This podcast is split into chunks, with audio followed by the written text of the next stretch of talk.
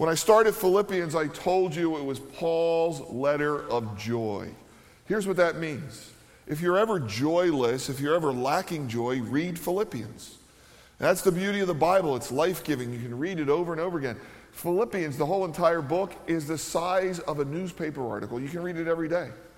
And now we have a bookstore, so we're stocking commentaries for you. Some of you have never picked up a commentary on Colossians, Philippians, Ephesians. Get yourself a commentary, get a cup of coffee in the morning, read along with the commentary, study for yourself, let God speak to you. This is how you learn, this is how you grow, and let joy wash over you. When I started Philippians, I titled the entire series, Everything's Amazing. Why is no one happy? Everything's amazing. Remember, I showed that little vignette, that video where the comedian made fun of how amazing things are? Things are amazing. I was just reading in the Wall Street Journal, they were, they were tracking GDP per capita uh, in all the countries in the world, and we are by far the richest country in the world. Not only per capita GDP, but we've got a police force at our beck and call, a fire company. You don't realize what that is until you get to another part of the world where you don't see any of that stuff. You can call 911, and if they're not there within three minutes, you're complaining and grumbling. Everything's amazing. Everything that we have today. It, it's overwhelming. I was talking to my aunt. She's going to be 80 years old. And I said, Did you ever think you'd see the things you're seeing today? I mean, this is a woman who washed clothes on a washboard. And now we've got this little guy in our pocket, right? This personal assistant. By the way, I don't know if you notice, or I don't know if you know this, we don't hire personal assistants at Calvary. We hire people to do ministry, actually, because everybody has a personal assistant. This does everything a personal assistant used to do for me except make coffee. And I wouldn't be surprised if there's an app for that or there's an app coming for that.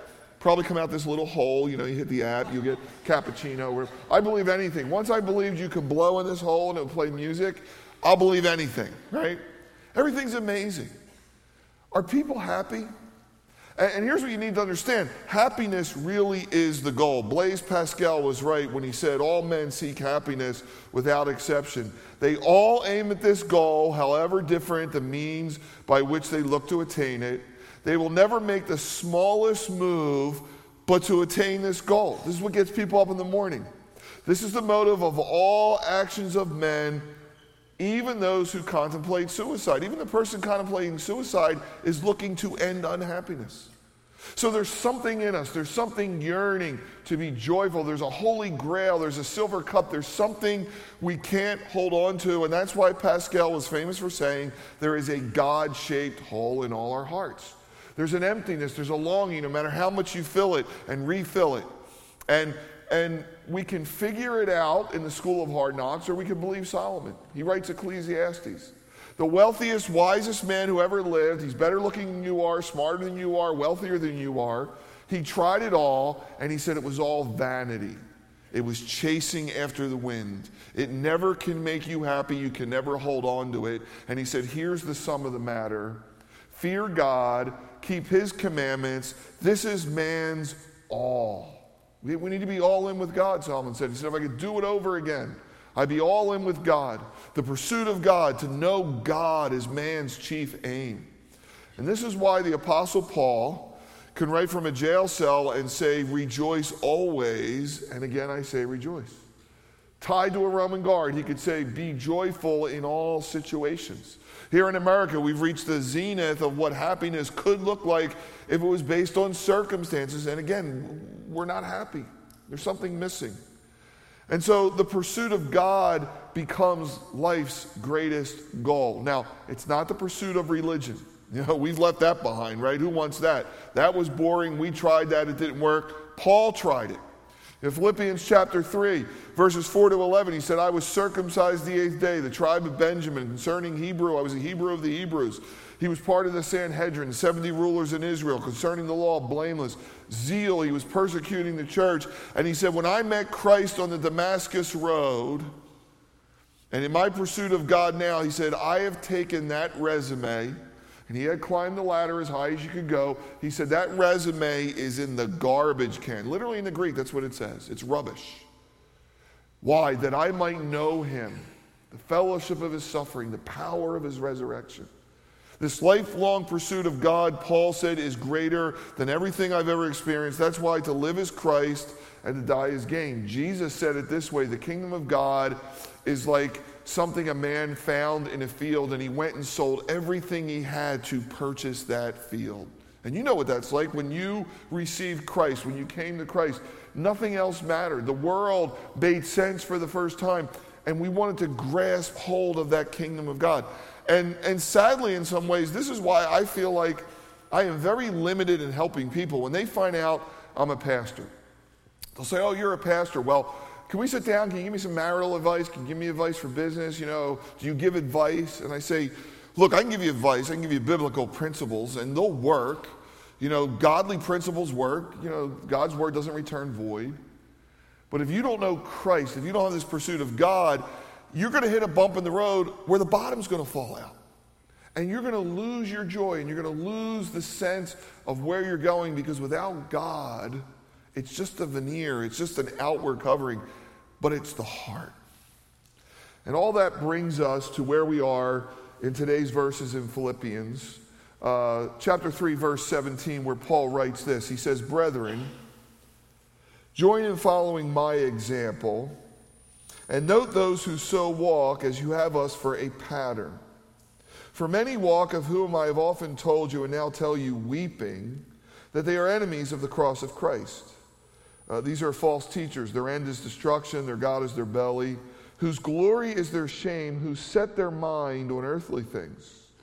For our citizenship is in heaven, from which we eagerly await the Savior, the Lord Jesus Christ who will transform our lowly body that it may be conformed to his glorious body, according to the working by which he is able even to subdue all things in himself. Therefore, in light of this, my beloved, listen to what he says, my longed for brethren. Paul missed the Philippians.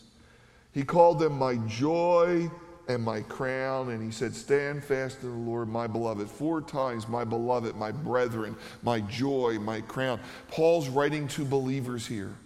He's saying, Stand fast in the faith, hold on to the things that you know. And, and he's letting out the true joy of ministry. He said, The Philippians, you're my joy, you're my crown. Do you all know ministry should be joyful? You know, we're all in some form of ministry, I hope, here. We all serve somewhere.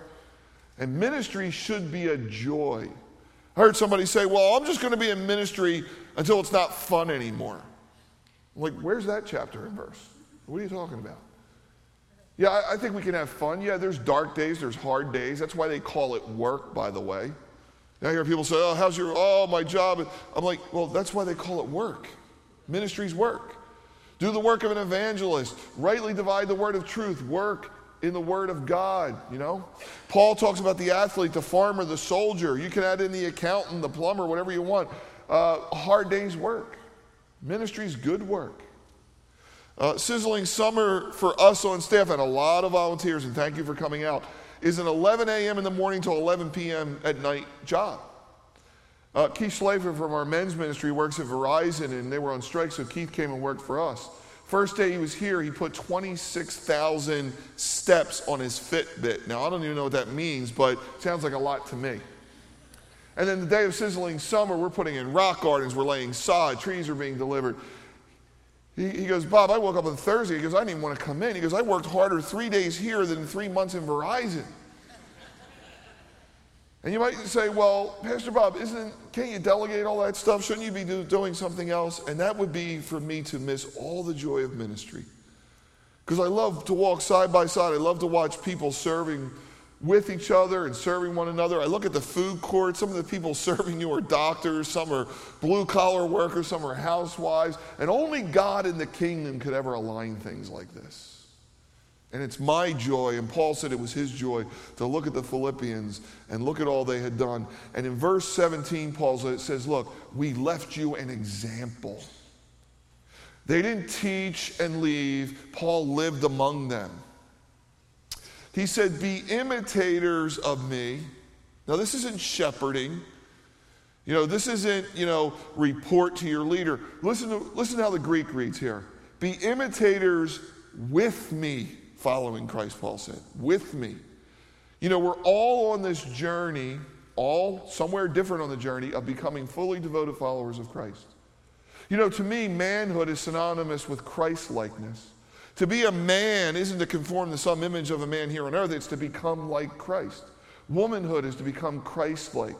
This is the journey we're on, fully devoted followers of Christ. And Paul said, You have a pattern and you can join me. you can imitate me. Paul's not saying, Look, one day there's going to be a statue of me in Rome. You need to follow me. He wasn't looking for adoration. He said, You have me as a pattern. And you know why that's important? Uh, people used to wear those bands. What would Jesus do? That doesn't help me a lot because I know what Jesus would do. He would always do the right thing. He was God. He was perfect. I know what he would do. I need someone else as an example. I need an imperfect person. That was Paul. He spends all of chapter 3 saying, I haven't yet attained or apprehended or comprehended. That's what I'm looking for. I'm moving towards perfection, forgetting the things that are behind. Paul would murder Christians. Paul said, I'm the chief of all sinners.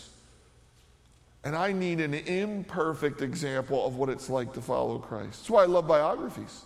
You know, I read biographies and I think, oh my gosh, you know, they make the same dumb mistakes I make. And if they, if, if they can do this, then I can do it. And I learn and I grow. And you have so many wonderful examples here. And in so many ways, I think what Paul is saying is follow me, an imperfect sinner, as I pursue a perfect Savior. And I thank God because I had a wonderful example in Chuck Smith. Chuck Smith, a bivocational pastor, 17 years, church never grew over 50 people. And then all of a sudden, the Jesus movement comes and it explodes 20,000 people, 1,000 Calvary chapels on the radio across the nation.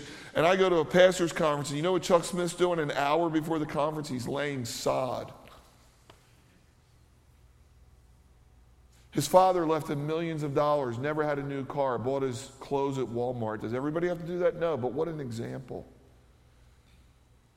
My first pastor's conference, I get in line. It's a camp. We're in line for camp food. I hear his voice. I turn around. He gets in line at the end of the line. He just falls in line.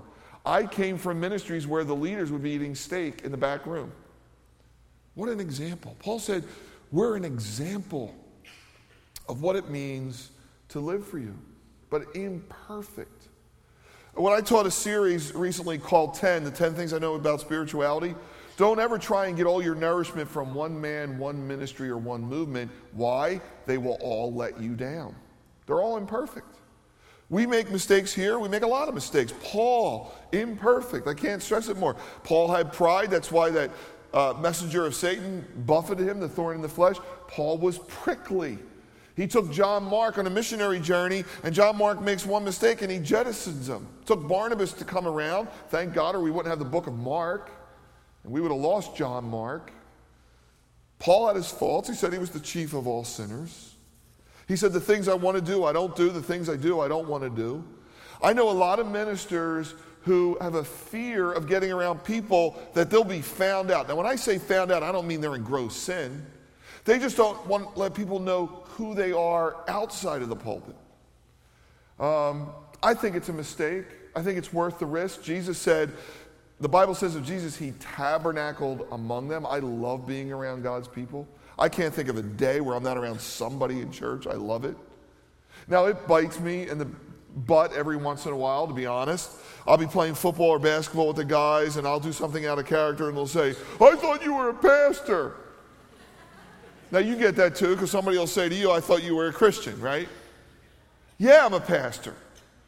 So, does me getting overheated in a basketball game negate 31 years of loving and cherishing one wife, being financially above board, starting a church with eight people, growing it to 2,000, not given the anger, not given the lust? Does that negate all that?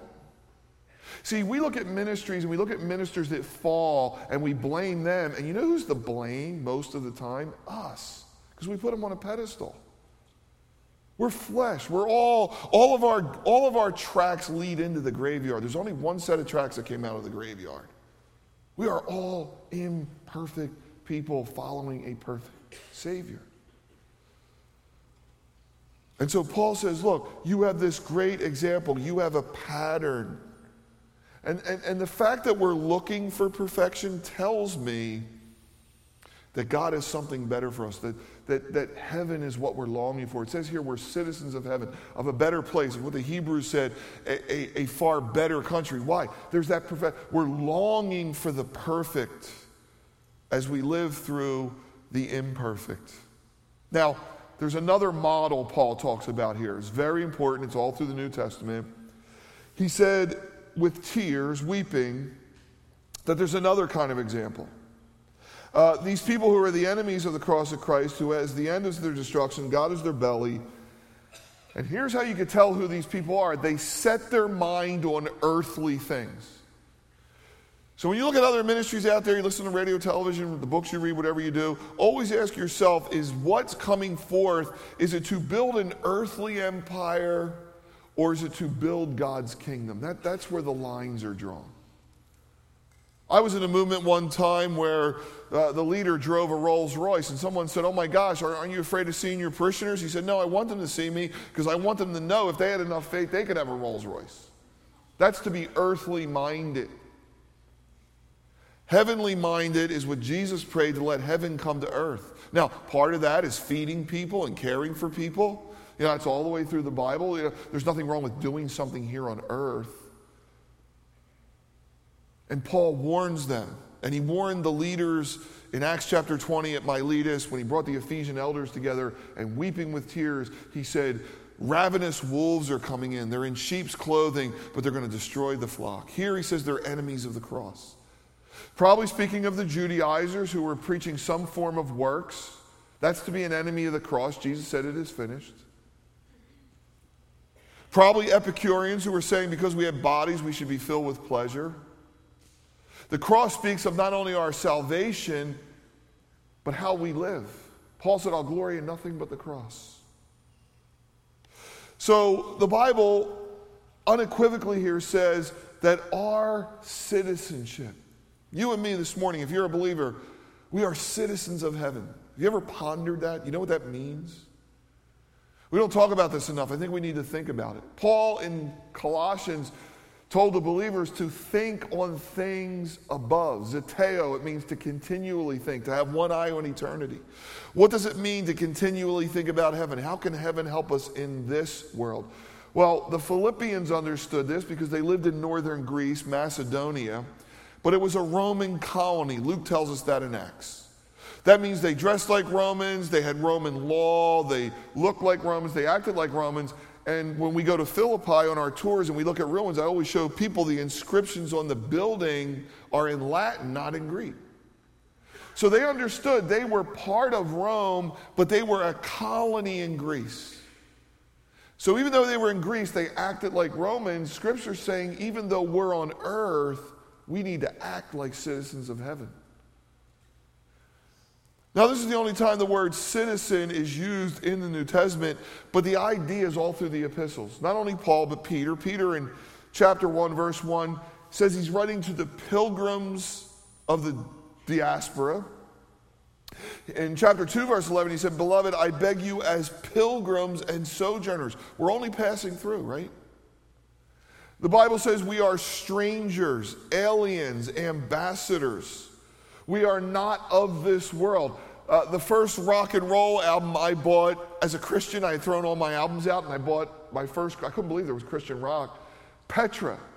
And back then, you know, I bought a Petra album and the first song was Not of This World. I'm like, wow, not of this world. And I would look at the liner notes and it would give you Bible verses. And learned a lot of theology through Christian rock. It was a great time. And it said that we were aliens. And isn't it true? I mean, when you go to work on Monday and they're all talking about getting loaded and bombed and hooked up, hooking up, and you, oh, what'd you do this weekend? Well, Saturday I went down the Rock Ministry, Sunday I went to church, and they look at you like, are you an alien? You know, my daughters would go to the doctor at 20 years old, and the doctors would talk to them about being sexually active, and they say, well, we're not sexually active, we're virgins. And the doctors, well, you can shoot straight with me. There's, you know, the doctor client relationship. No, we're virgins. If you're a virgin at 20 today, you're an alien. If you believe in male and female, God made male and female, you're an alien now. If you believe in seven days of creation, you're an alien. If you believe in giving 10% of your income to the work of God, you're an alien. And that's what the Bible says that we are. How many of us, however, have one foot in both places? The church of Laodicea. Jesus said, I wish you were hot or cold, or I'd spew you out of my mouth. We're aliens. We're here for a short time. In some ways, we've been ruined for this world. We've tasted of heaven. We've tasted of the glory. Uh, the whole earth, the whole creation is groaning. We know there's something better. Paul said to live is Christ, to die is gain. So if heaven is what our mind should be on, if heaven is where we're going to be one time, if heaven is where our citizenship is, then what does heaven look like? Now, you guys heard me teach on this enough to know that, that I'm not into all those books of people that went to heaven. It's not because I'm skeptical, it's just because the Bible says, eye hasn't seen, ear hasn't heard, nor has it entered the mind of man the things God has prepared for us. Now, it, He's given it to us in our spirit.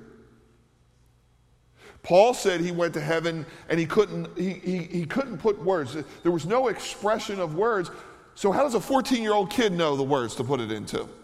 See, see, see why I struggle with this? There are three things I know about heaven, or at least I'm assured of. You want to walk through it? Number one. You want to walk through it? Okay. Number one, God will be there. You're probably thinking, you worked all week for that one? like, duh, the Pope's Catholic. Uh, yeah, I hope God's there. Uh, isn't he here? Yeah, God's here. God's everywhere. He's, he's not far from every one of us. He's created. Yeah, we all get that, right? Turn to Revelation chapter 21. By the way, don't let anyone ever hoodwink you into the fact you can't read Revelation. Uh, we'll get there next year. Uh, pick up a commentary, read ahead. The imagery of Revelation, you ready for this inside secret? Is all in the Old Testament. The prerequisite for Revelation is just read the Old Testament and it will all make sense to you. Chapter 21, John writes this. He says, Now I saw a new heaven, a new earth. For the first heaven and the first earth had passed away, and there was no more sea. Then I, John, saw the holy city, New Jerusalem, coming down out of heaven from God, prepared as a bride adorned for her husband. And I heard a loud voice from heaven saying, Behold, the tabernacle of God is with men, and he will dwell with them, and they shall be his people, and God himself will be with them, and he will be their God. By the way, that kind of annuls that idea of the sweet by and by. The Bible says one day heaven's coming to earth. There's going to be a new heaven, a new earth. It's going to be very cool. But God is with them. And I want to kind of plow into this, and, and, we don't have a lot of time, but if you read Revelation, and, and I'll, I'll give you a synopsis here, what John is saying all through Revelation, it begins in chapter 4 is that the first five minutes you walk into glory, you will experience an eternal blessedness that you've never known. It will be the greatest ecstasy that you've ever experienced, and it won't go away. It will last through the ages. The only thing I think close to it is Isaiah 6, where he was a man who was undone, and he looked at all the seraphim and the angels, and, and, and he was just Isaiah was out of his mind. He didn't know what to think when he saw the throne of God. And yet we have all these books talking about streets of gold and mansions and all this. And, and while I think all that's there, it's all insignificant. You know why the streets are paved with gold? Because they're insignificant. Because God's presence will be the greatest thing, and then everything after that is just gravy.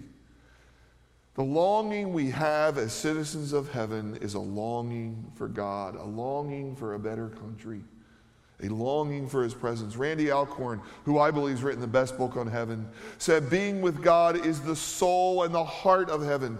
Every other heavenly pleasure will, will, that we will have will be secondary to his presence.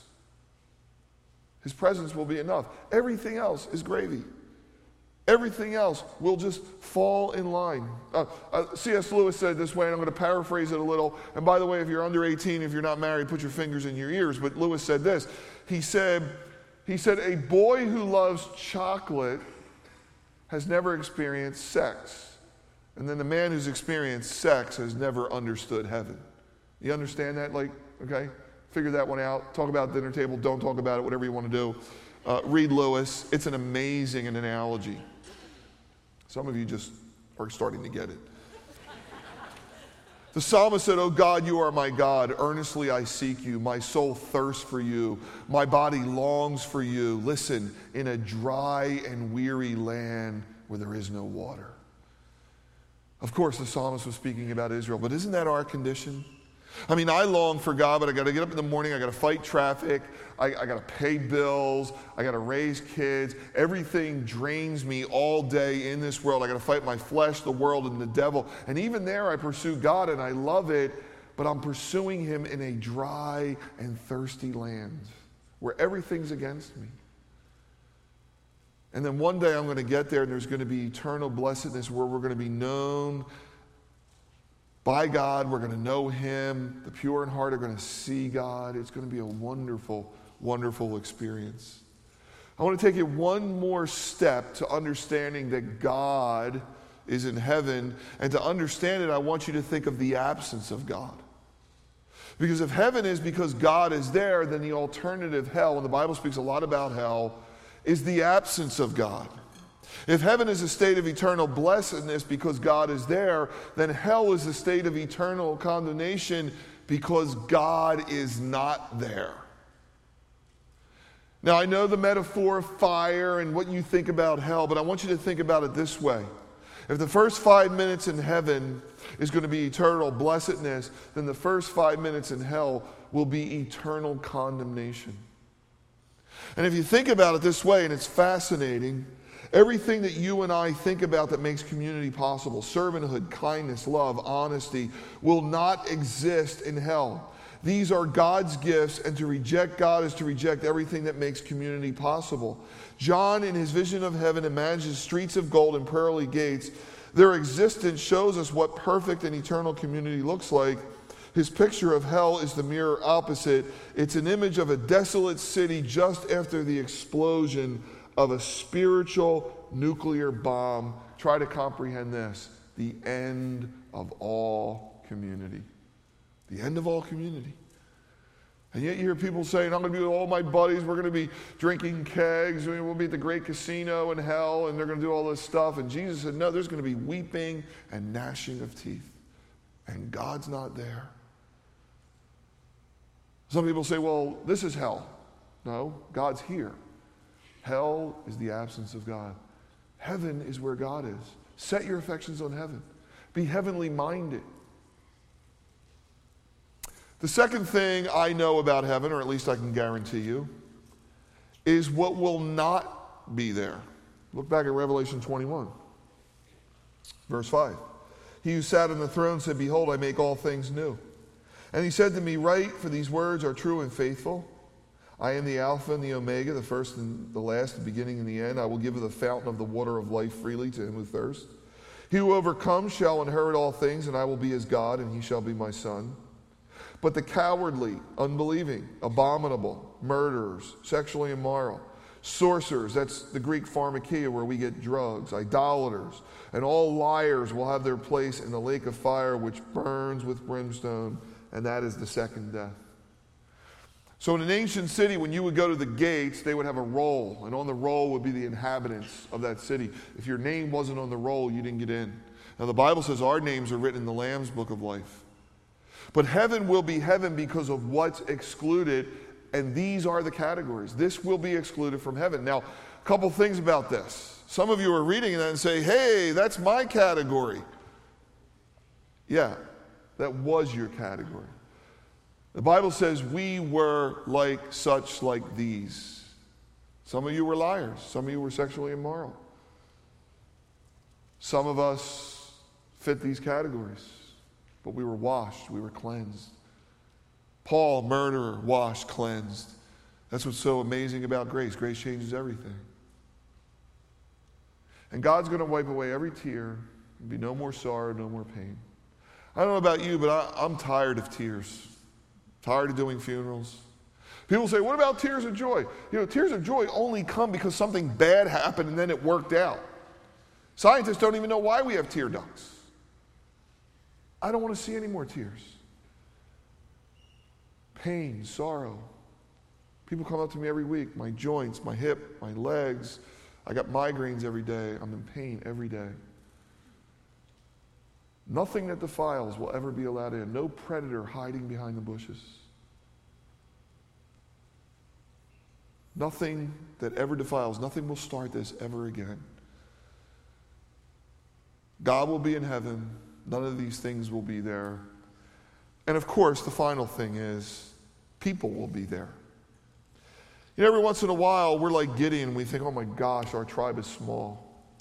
Until you read Revelation 4, where John looks and there's 24 elders and there's the living creatures and he sees the throne of God. And then he says, he, you know, I don't know what it is about guys in ministry. They're always in the numbers, right? The New Testament, 3,000 got saved, 5,000 get saved. Of course, John has to try and count here. And he says it was 10,000 times 10,000, 1,000, thousands. In his mind, this is the highest number. Millions, millions, untold millions around the throne of God. A lot of people are going to be there. A lot of people we think shouldn't be there or wouldn't be there will be there. It's going to be glorious. Loved ones will be there. People say, Will we be married there? Will we have kids there? Will we have sex there? I have no idea. I know this. Every time God changes plans, it always gets better. Always gets better. And Billy Graham said if, for, if it's for enjoyment, it'll be there. It'll be better. It'll be to the nth degree. And all of this, back in Philippians, is why we eagerly await, verse 20, the return of Jesus Christ, the second coming. That's why we love prophecy at Calvary Chapel. That's why we talk about the Lord's come, coming. I am very concerned with the church today Half the church, half of the people who love God, don't believe Israel has any place in God's plan. They think Israel's like Cincinnati or New Orleans, it's just another place. It has history, but that's it. Amillennialism is on the rise. Reformed theology has brought a lot of that into the church. I don't hear a lot of people talking about the second coming. And then I read Revelation and it says, Maranatha, come quickly, the Lord Jesus. That was the cry of the early church. The idea that Jesus could come at any time, mocked, the rapture, mocked by much of the church today. And I think back to what Jesus said that there were, that there were virgins, you know, the, the virgins with the lamps, that, that how many of them fell asleep and had no oil? And again, they were earthly minded, they didn't have one eye on eternity. Now, I'm not saying we study prophecy so that we could, you know, jack up our credit cards and build bunkers and all that. that that's just as bad as the other. But Paul here said, when your citizenship is in heaven, you are eagerly awaiting what is there to come back to earth. And I'll throw this one out for you. Those who reject Israel and say it's like Cincinnati, how can it be like Cincinnati if the Bible says when Jesus comes, he's coming to the Mount of Olives and he's going to walk through the gate of the temple? You can't do that in Cincinnati. You can't do that in New Orleans. So I, I don't know where that theology leads, but I'll leave it there. But Paul said that when he comes, here's what's beautiful. He's going to transform our lowly body, verse 21, to be conformed to his glorious body. We're going to get new bodies. Christianity is not where your spirit just lives forever. Your spirit is reconnected to your body. When Jesus rose up on Sunday morning, he fulfilled the feast of first fruits. He was the first to rise from the dead. He was the first fruits. He was the prototype. And we're going to follow in resurrected bodies. Remember, you know, one of my favorite verses, Jesus cooked fish for the guys and he ate it. He said, Feel me, does, does flesh and, you know, does a ghost have flesh and bone? What a wonderful experience that's going to be. Paul said in Corinthians 15, just as we have the likeness of the earthly man, so shall we bear the image of the new man from heaven, and we will be changed in a flash, in a twinkling of an eye. He didn't know about nanotechnology, but that's what it is. At the last trumpet, it will sound, the dead will be raised, imperishable, and we will be changed. No more flesh, no more world, no more devil. You know what Paul's commanding us here? To live for the things that will last. The Word of God's going to last. People are going to last. Church is going to last. Not this building, but the body of who we are. We need to be living for the things that last. Can we have homes and cars? Yes, obviously. We live in this colony. But we need one eye on eternity. And why would we ever be caught up in the things of this earth? I mean, the things that are excluded from heaven, why would we ever be caught up in it now? It says, Every man who has this hope in him purifies himself even as he is pure. People will say, Well, God didn't die to make me moral. No, he died to make you holy, set apart. So he could pour his spirit out upon you and you could fulfill your calling. I quoted Lewis a lot, so I'll end with him. C.S. Lewis observed that if you read the history you will find out that the Christians who did the most in the present world were just those who thought most of the next. The apostles themselves who set foot on the conversion of the Roman Empire, the great men who built the Middle Ages, the English evangelicals who abolished the slave trade, all left their mark on earth precisely because their minds were occupied with heaven. It is since Christians have largely ceased to think of the other world that they become so ineffective in this one. Lewis ended by saying, Aim at heaven, you'll get earth thrown in. Aim at earth, and you'll get neither. We need a generation of heavenly minded people, a generation of heavenly minded people who see the things of this earth, people, worthy to be saved, worthy to be reached. Human beings made in the image of God. God bringing salvation to them. That's the church I want to be. That's the church I know you all want to be. One eye on eternity. Maranatha, come quickly, Lord Jesus. Father, we thank you for your word this morning.